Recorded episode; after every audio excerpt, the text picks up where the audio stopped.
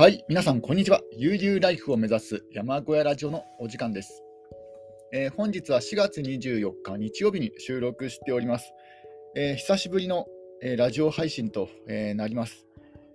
なぜですね、期間が、空いてしまったのかと、言いますと、今現在、ダブルワークで、働いてはいるんですけども、その日程がですね、空いてるときは、結構空いてるんですが、なんか詰まっているときは結構集中するんですね、その期間が。で、おそらくなんですけども、今はゴールデンウィークの前後ということもあって、ちょっと日程がですね、詰まってしまったんじゃないかなと、勝手な予測なんですが、そういうふうに思っております。なので、それだけではなくてですね、今までずっと冬で、アウトドアとかトレッキング、できずにいまして、で、ようやく、スギ花粉のシーズン、冬のね、冬のオフシーズンも終わり、その後のスギ花粉の、ピークもようやく落ち着きましたので、今がですね、行楽シーズンなんですね、トレッキング、アウトドアの。で、そういうこともあって、昨日、おとといと、登山に、行ってきまして、これ連泊ではなくて、全く別の山を、登っていったわけなんですが、日帰りで。そういうこともあってですね、ちょっと、忙しいときは忙しくなっちゃうかなと、そんな感じです。なので、ラジオ配信、今後もですね、時には、数日お休みをいただくことも、あるかもしれません。ただ、なるべく、今までは毎日配信できていたんですけども、ちょっと、ね、毎日配信は難しくなってきたかなと。いう感じでは、あります。ただ、なるべく、配信できるときは配信しようかなと、思っております。では、前置きはちょっと長くなってしまったんですが、ロバート・ムーアさん、トレイルズ、道と歩くことの哲学の、要約をしていきたいと思います。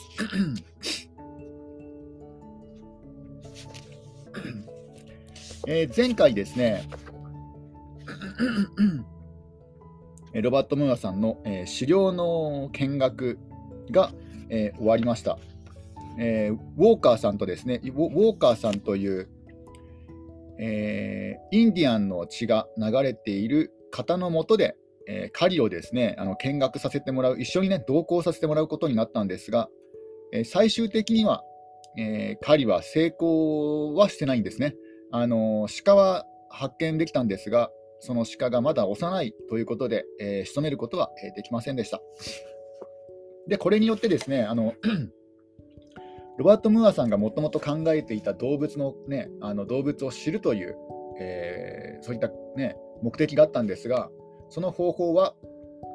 観察、牧畜、狩猟のですね、3つのパターンでやっていこうと、ね、そんな感じで目的を立てたんですが、一応これで目的は3つとも達成できました。観察して、研究所に行ってですね、観察して、そのサファリパークに行って観察して、で、羊飼いもですね、2、3週間ほど実際にやってみて、そして狩りもですね、数日間ではあるんですが、狩りも、ね、と一緒に同行してもらうことができたと。で、今回は、その話の続きです。ウォーカーさんが若い、おじかをいなかった。このオスとメスの感じの違いがですね、なかなか、ね、一瞬だと判別 しづらいんですが、やっぱりオスでしたね。ウォーカーさんが前回のラジオ配信でちょっと期間が空いてるんですけども、オスという漢字を読み間違えて実はメスだったって言いましたけども、メスだと思ったらやっぱりオスでしたね。漢字がちょっとですね、オスとメスの漢字って似てますからね、ちょっとこれもっとね、違う漢字にしてほしかったですよね。ウォーカーさんが打たなかったのは、角がまだ若かったオスジカでしたね。で、そのオスジカを打たなかった朝が、ロバート・ムーアさんとウォーカーさんの狩りの同行の最終日となりました。ウォーカーさんはロバート・ムーアさんを空港へ送ってくれました。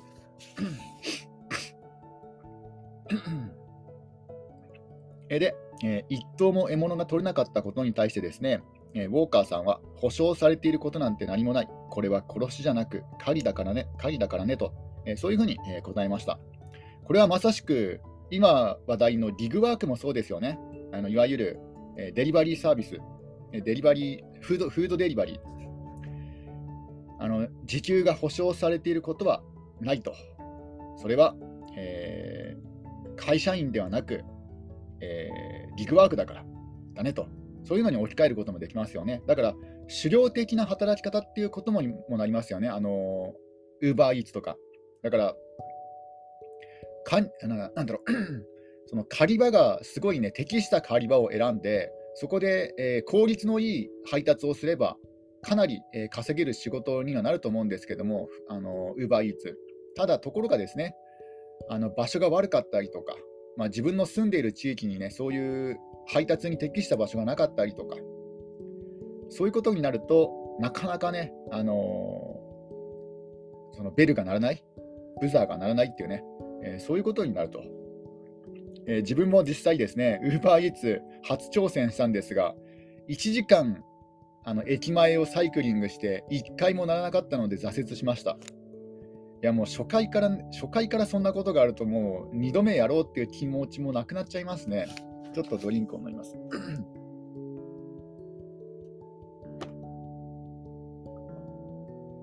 なのでUber Eats でこれだけ稼げましたっていうネットの情報は、あれはかなり場所が恵まれた環境だと思います。一般的な地方都市だと1時間ならないってことはザラなんだなと思いましたね。もうなる気配がないんですよ。しかもお昼時で、平日で天気のいい日だったってこともあるんですけども、あれはショックでしたね。いい運動になったといえば、いい運動になったんですが、1時間で切り上げましたね。もうそれが限界でした空港への長いドライブの間、ロバート・ムーアさんと、ウォーカーさん、会話をねするんですが、トレイルを作る動物をですね、ウォーカーさんが、列挙してくれたと。例えばですね、もちろん鹿はやたらとトレイルを作る、豚はトレイル作りが下手だ、怒られると走り出してアヒルの行列みたいに行ったり来たりするヘビは綿の布切れの上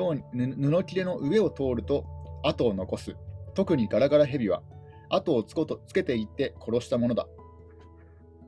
ヘビを捕まえるときに綿の布切れをですね、綿の布切れを上に置くんですね。そうすると跡を残すと。でそれをつけていって殺す。これも狩りのですね、方法ですねウォーカーさんは人間が作るトレイルと動物のトレイルを区別してはいないらしい。いずれにせよ溝は溝に変わりない。そしてこの3日間で分かったように、狩る者にとっても狩られる者にとっても溝は落とし穴になりかねない。ウォーカーさんは続けてさまざまなトレイルの作り手を挙げていった。アライグマ、スカンク、カメ、マスクラット、ミンク、アルマジロ、多分ほとんどどんな動物もトレイルを歩くと思う。その方が簡単に移動できるからだ。人間もですね、そうですよね。中にはやぶこぎ登山とかもですね、登山ルートではないやぶこぎをされる方も中にはいるんですけども、ほとんどの場合は移動に楽な、もともとあるルートを、行きますよね。よくですね、敷かれたレールの上は、ね、歩きたくない、というですね、そういう、言葉も、よくね耳にすることもあるんですが、まず、敷かれたレール、一般的には、小中大学行ってで安定した大手会社に入るというのが、敷かれたレールの一般王道だと思うんですが、それもトレイルといえばトレイルですよね。もう昔から先人が積み上げていった資本主義社会で最も安定する、最も道に迷わないルート、人によってはあまり面白みがないと感じるかもしれないですけども、もう先人が切り開いたルートの一つではあるんですよね。でまた最近ではね、ギグワークとか、あとはね副業とかあとはクラウドワークスとか、そんな感じでクラウドワーキングか、先人が切り開いていったルートがどんどん増えていって、道が多様化していってるっていうのが、現在進行形ですよねだから昔は一つの王道しかなかった。ちょっと前まではですね、あまりこう王道の道がなかったんですよね。ところが今はいろんな道が増えてきたという感じなんじゃないかなと思います。ちょっとドリンクを飲みます。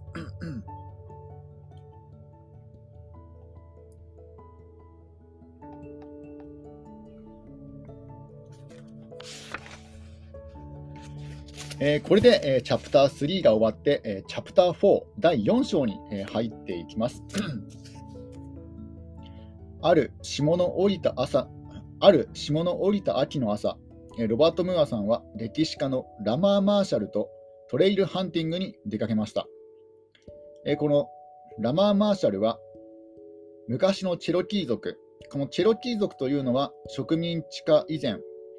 アメリカ合衆国東部から南東部の内陸に移住していた。植民地文化以後は白人の文明を受容して暮らしていたが、1830年のインディアン移住法により現在のオクラホマ州への強制移住が行われた。そういう部族がいるんですね、チェロキー族で。このチェロキー族のホームランドに通っていた主要な歩道のすべてを少しずつつなぎ合わせて地図を作成しているが、その時は新たなルートを調査しようとしていた。要は歴史学者で地図作りをしていたと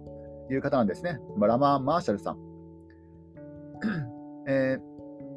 私たちはノースカロライナ州の平涼地帯の森を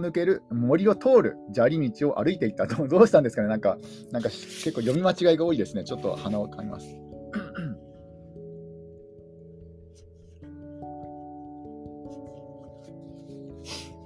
私たちはノースカロライナ州の平涼地帯の森を通る砂利道を歩いていった。丘からファイヤーズクリーク。このファイヤーズクリークというのはですね、ノースカロライナ州西部のクレイ郡にあるナンタヘイラ国立の森を流れるハイオスシー川の支流のことですね。川のことです。クリークというのが川の意味ですので、ファイヤーズ川ってことなんじゃないかなと思います。ファイヤーズクリークが南に向かって流れ、太く泥を含んだハイオスシー川に注いでいた。私たちがここまで通ってきたハイウェイは、かつてチェロキートレイルと言われていて、現在のノースカロライナ州アッシュビルからジョージア州まで数百キロ続いていた。マーシャルはノースカロライナ州の古い先住民のトレイルのうち 85% が舗装されていると推定している。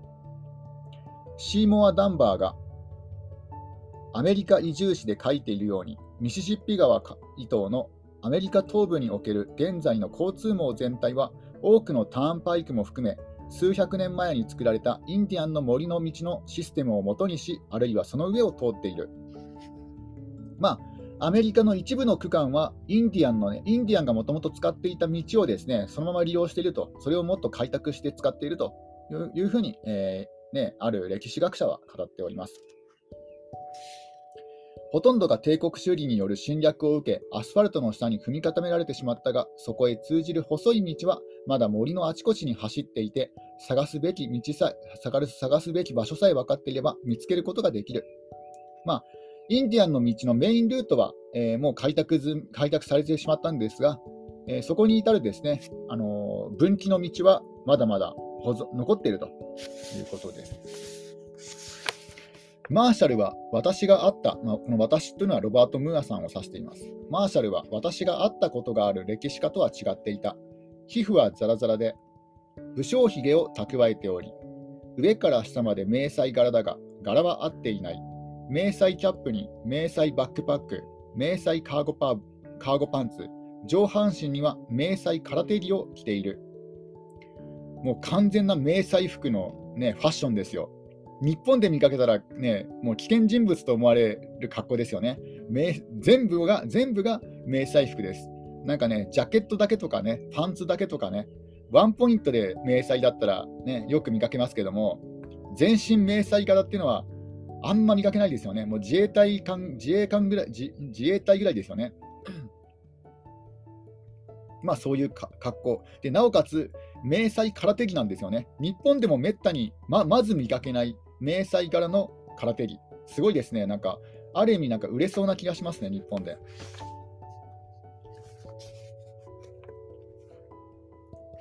トラッカーキャップ、まあ、トラックを運転する方がつけている帽子のことなんじゃないかなと思います。トラッカーキャップにはアラバマ手川業者協会と書かれていた。それはかつて罠漁師だった、このなんだっけな、マーシャルさん、歴史学者なんですが、昔は罠漁をしていたんですね。それはかつて罠漁師だった、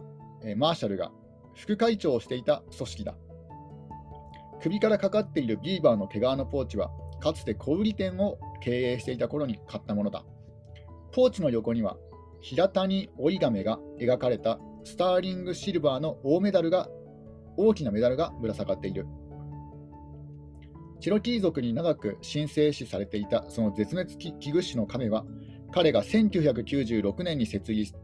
したワイルドアラバマという活動団体のシンボルだ。この団体は後にワイルドサウスという保護団体へと発展的解消を遂げ、現在ではアメリカ南東部の8州で活動している。マーシャルはかつて自分でデザインした空手着を着て稽古をしていた。ね、じゃあその迷彩柄の空手着というのは自分で作ったんですね。すごいですね。なんか本当になんかいろんなことにチャレンジしている方ですね。で、その迷彩柄の空手着を着て稽古をしていた。だが結局のところ銃で撃てばいいと考えてやめてしまった。まあ、自分でこう護身術を習うよりは、まあ、銃があればいいやって思ってやめてしまったと。ここがなんか日本のね、銃社会のアメリカとそうでない日本の違いですよね。うん、もう銃で十分だとかね、そういうふうに開き直っちゃうんですね。かつてアラバマで環境保護の指導者として活動していた時には、護身のためどこへ行くにも2丁の強力なハンドガンを携帯していた。私と歩いていた時には軽量化のため小型の22口径のマグナムだけを持っていた。腰に巻いているオレンジのウエストポーチには GPS の機器と数枚の地図、黒いノート、ペン、緊急用の発火具が入っていた。歩きながら彼は時々 GPS を取り出し、地図を確認して黒い小型ノートにメモを取った。かつて測量事務所で図面作成をしていた頃に覚えた謎めいた速記法を未だに使っている。最初のページには自分の名前が、その下には道路を見つける人を意味するこのマーシャルさんのチェロキー族の名前、名の日ディワティスキが書かれている。道を表す言葉はチェロキー語では同じ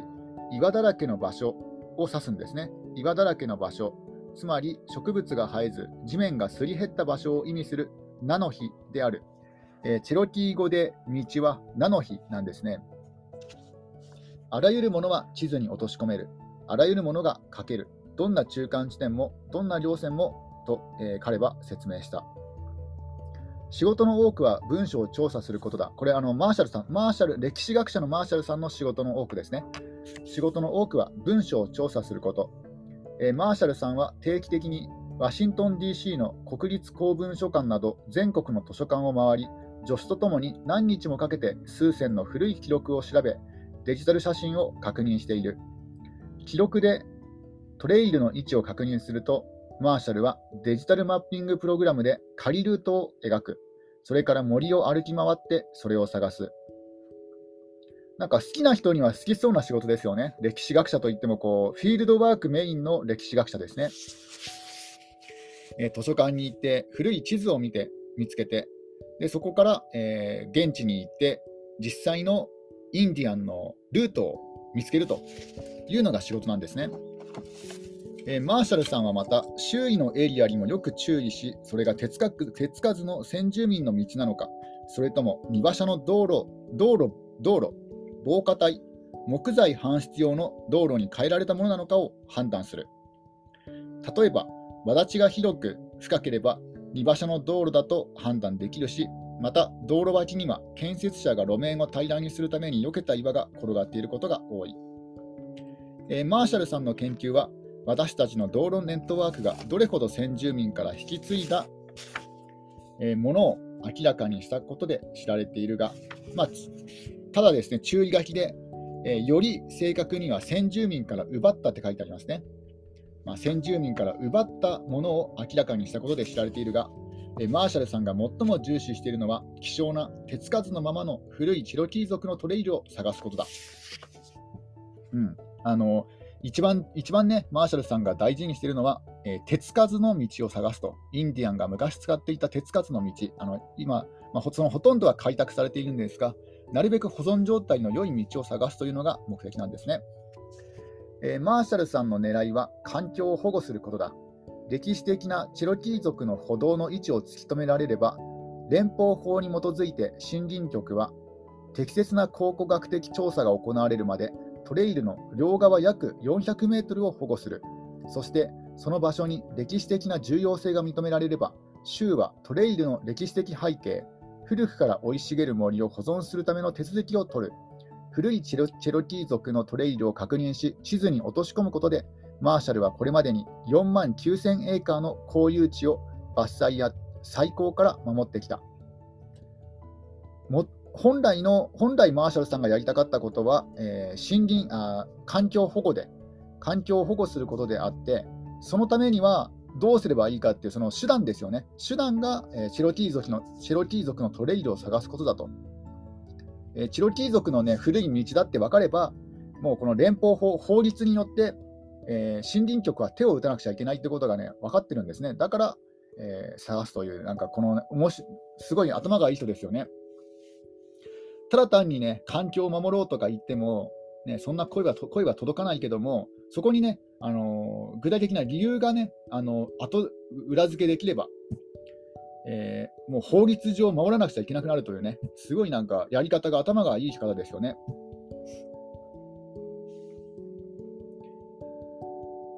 環境保護論者は普通、ある区間の土地を保護しようとするが、マーシャルは地理的な線を保護する、道を保護すると。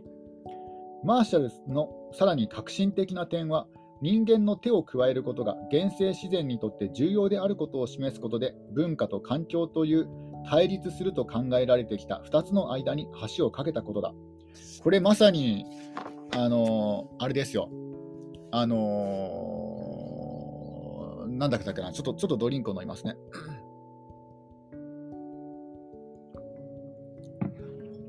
アイルランド出身の、アイルランド系日本人のあの方も同じことを言ってました。ニコルさんだ、 CW ニコルさん、 CW、 よく日本人の方は、自然は人間がいなくなれば、自然は良くなると。だから人間が何もしない方がいいっていうあまり自然環境に詳しくない方はそう言うんですけども、ただですね、そうではないんですよ。人間が手を入れてしまった森というのは、病気の森になってしまうんですね。例えば日本なんかまさにそうですよね。日本は原生自然が 2% で、日本の国土の 67% が森林って言われてるんですけども、そのうち 2% が原生自然で、残りの 65% は、要はいわゆる杉とかヒノキを人間が植林した、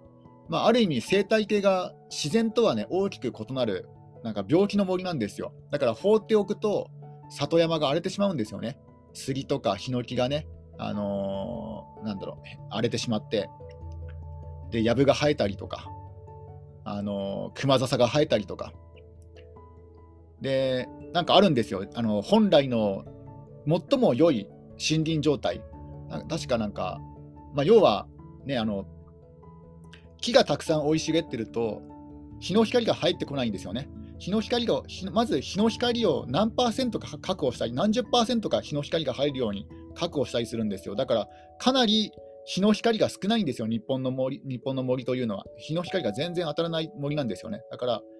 放っとくとどんどん荒廃する一方なので、逆に人間の手が一度でも人間の手が加わってしまった森は、もうずっと人間が手を入れ続けないとダメだっていうのがニコルさんの主張で、自分も実際山林所有して暮らしていると本当分かります。一番最初この山林もですね、うっそうと生い茂ったすり林だったんですよね。日の光が全く当たらない、やぶではないや、スギが生えて日の光が当たらないので、雑草はそんなに生えてなかったんですけども、まあ、暗い森だったんですよ。なんかもう杉の湿った杉の匂いが、するような、なんか本当にこうジメッとした若干カビ臭いようなね、そういう匂いのする山林だったんですが、それをね、日の光が入るように伐採とかすることによって、まあ、適度にね、良い感じに伐採することによってなんか健康的になってきた、日の光が入るようになってきましたなので、完全にほったらかしにしてもダメだと、ね、人間の手が入ることは、ね、いいことなんだと。で、なんかドイツだとその森づくりの従事者は100万人いるんですけど、日本は5万人しかいないと、なんか CW ニコルさんの講演会で、言ってましたね。まあ、YouTube で見たんですけど、あまりにも日本の、森林従事者が少ないんですよ。まあ、要は林業家とか、まあ、そういう伐採できる人とかね、そういう人の数があまりにも少ないと、そういうのをなんか嘆いておられましたね、ニコルさん。だから今山林購入がブームになってますけど、これは決してね、悪いことじゃないなと思いました。ね、ある意味素人の方ではあるんですけども、そういう方がね、里山に手を加えることによって荒れていた里山に日の光が入ったりとかねするので、これはね決していいことではないんですが、まあなるべく長く続けてほしいかなと思います。やっぱね、1年2年でね、やっぱり自分に合わなかったっていう方も、中にはなんか YouTube とか見てると、ニュースとか見てるといますので、ね、山林購入したけどもやっぱり通うのが大変で開拓がちょっと難しくなってきたとか、なんかそういうニュースやってましたので、そうなるとまたね、放っておいちゃうと、放置しちゃうとまたね、森林が荒廃してしまいますので、やっぱり定期的に手を入れるっていうのは、だからよくなんかね、草刈りとかされてるじゃないですか。草刈りとか伐採とか、まさに枝打ちとかね、まさにあんな感じで手を入れ続けなくちゃいけないということなんですね。で、それに関わる人が日本ではあまりにも少ないという話なんですね。ちょっとここでまたドリンクを飲みます。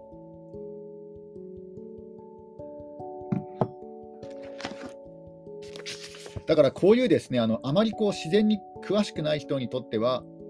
このマーシャルさんとか、CW ニコルさんのですね、発信内容というのは非常に珍しくて画期的に思えるんですよね。まあね、だからそういう情報発信はなかなか聞けないので、すごい参考になるなと、勉強になるなと、思います、で、私たちは開けた場所を探しながら土の道を歩いていったチェロキー族など多くのインディアンは綱渡りをするように、つま先の先にかかとを置く歩き方をするように訓練されている。広く大きな通りは必要ない。行くことさえできればいいのだし、植物や薬草、獲物などそこにあるものは道を広げたらなくなってしまう